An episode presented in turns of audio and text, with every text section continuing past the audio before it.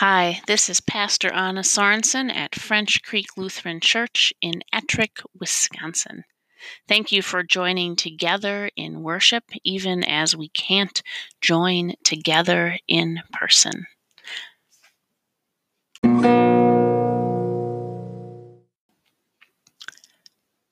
When they had come near Jerusalem and had reached Bethphage at the Mount of Olives, Jesus sent two disciples saying to them, Go into the village ahead of you, and immediately you will find a donkey tied, and a colt with her. Untie them, and bring them to me. If anyone says anything to you, just say this The Lord needs them, and he will send them immediately. This took place to fulfill what had been spoken through the prophet, saying, Tell the daughter of Zion, Look, your king is coming to you humble and mounted on a donkey, and on a colt, colt, the foal of a donkey. The disciples went and did as Jesus had directed them. They brought the donkey and the colt and put their cloaks on them. And as he sat on them, a very large crowd, crowd spread their cloaks on the road, and others cut branches from the trees and spread them on the road. The crowd that went ahead of him and that followed were shouting, Hosanna to the Son of David! Blessed is the one who comes in the name of the Lord! Hosanna in the highest heaven! When he entered Jerusalem, the whole city was in turmoil, asking, Who is this? The crowds were saying, This is the prophet, Jesus from Nazareth in Galilee. This is the gospel of the Lord.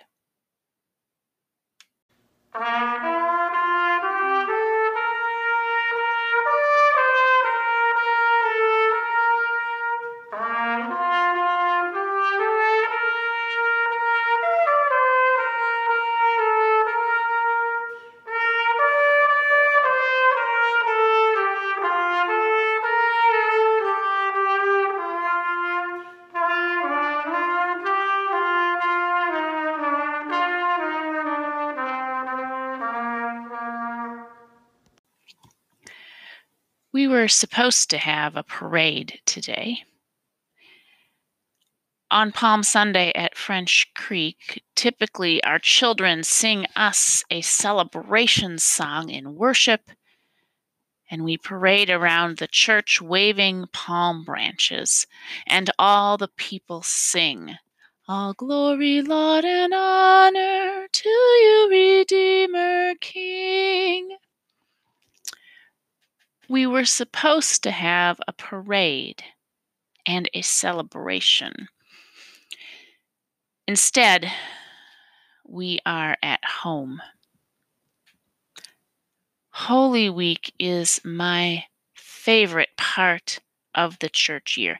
Yes, it is absolutely the busiest time for your pastor the church musicians, the choir, the altar guild, and the church secretary, and the building custodian, and the sacristans. It is busy, but good. For this is the week we lean deeply into our faith and tell and retell the old, old story of Jesus and his love. Holy Week is the time when we enact the story of Jesus with our whole being. We reenact Jesus' triumphal entry into Jerusalem with a parade and with palms and songs. Hosanna, Hosanna, Hosanna in the highest. This is the week when we hear how Jesus washed his disciples' feet, and we wash one another's feet. We gather at the table and hear what Jesus did in his last night on earth, how he fed his friends and proclaimed forgiveness. This is the week when we read and lament and cry and pray as we hear again the Passion story on Good Friday. But this year, this year we don't get to gather. We don't get to remind one another. We don't get to reenact this story. This year, a virus drives us apart. We are apart, but we are not alone. We are separated, but not solitary. It has always been the case that the church is bigger than the local congregation. When we pray our corporate prayers, we join our voices and our hearts with believers around the world. In our congregational morning prayer service in this time of pandemic, when we gather on Facebook, we gather not only members of the French Creek congregation, but believers from around the area and even the nation and the world. And we pray for one another. And so on this Palm Sunday, in the year 2020, our congregation is not meeting on County Road T, but in homes, in many places. Our congregation is meeting wherever the people of God are gathered, reading scripture and praying. Our local congregations have gotten much smaller. Two, three, four people. But we are united to one another in faith and in prayer. This year, we have to find new ways to embody and to retell the old, old story of Jesus and his love. For Christians, Holy Week has always been about remembering and embodying, about retelling the story and enacting it in our lives. So, when the Holy Week observations of the church are stripped of their traditional pageantry, what remains? Simply the story and the Savior. So today, we think about the one who enters Jerusalem on the back of a donkey.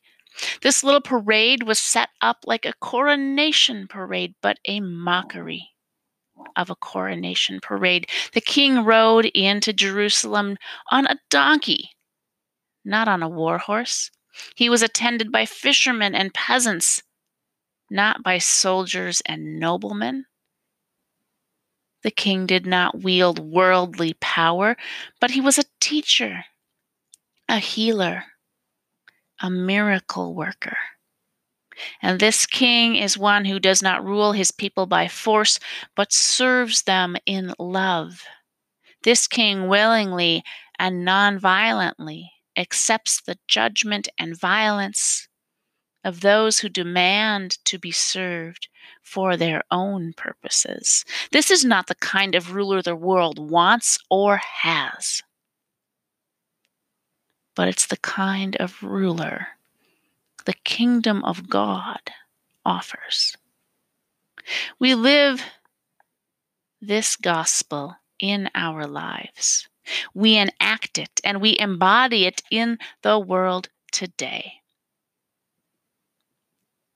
We cannot have a parade with palms this year, and we do not claim that the events of Holy Week happen as if for the first time. But we do live the love and the service of the King in our own lives. The reenactment parade of Palm Sunday is more subdued and more hidden than it ever has been in my lifetime and probably in yours yet it has the potential to be all the more powerful. God is given to the world by our acts of service. The world is strengthened by our gifts and receives the witness of the gospel by our actions. Our acts of service look very different in this time of pandemic. Rather than a hug, we must write a letter. Rather than volunteering hands on, we contribute financially. We stay home. We wear masks. We wash our hands more than most of us ever have before. And we do this not because we are trying to protect ourselves, but because we love our neighbors and we want to protect them from disease and distress. This year, we don't get to pretend that because we wave palms around or sing the songs, that we have made Christ the King of our lives. For when the pageantry is gone, what remains is the story and the Savior and our lives, which witness to the story and the Savior. Our lives, our words, our caregiving for the vulnerable are what we have to proclaim Christ as the King. In baptism, we are made members of the body of Christ. And this Holy Week, may we be the hands and feet of Christ, acts of love and service for the sake of the world. And as we serve, it brings glory, laud, and honor to the King of Kings.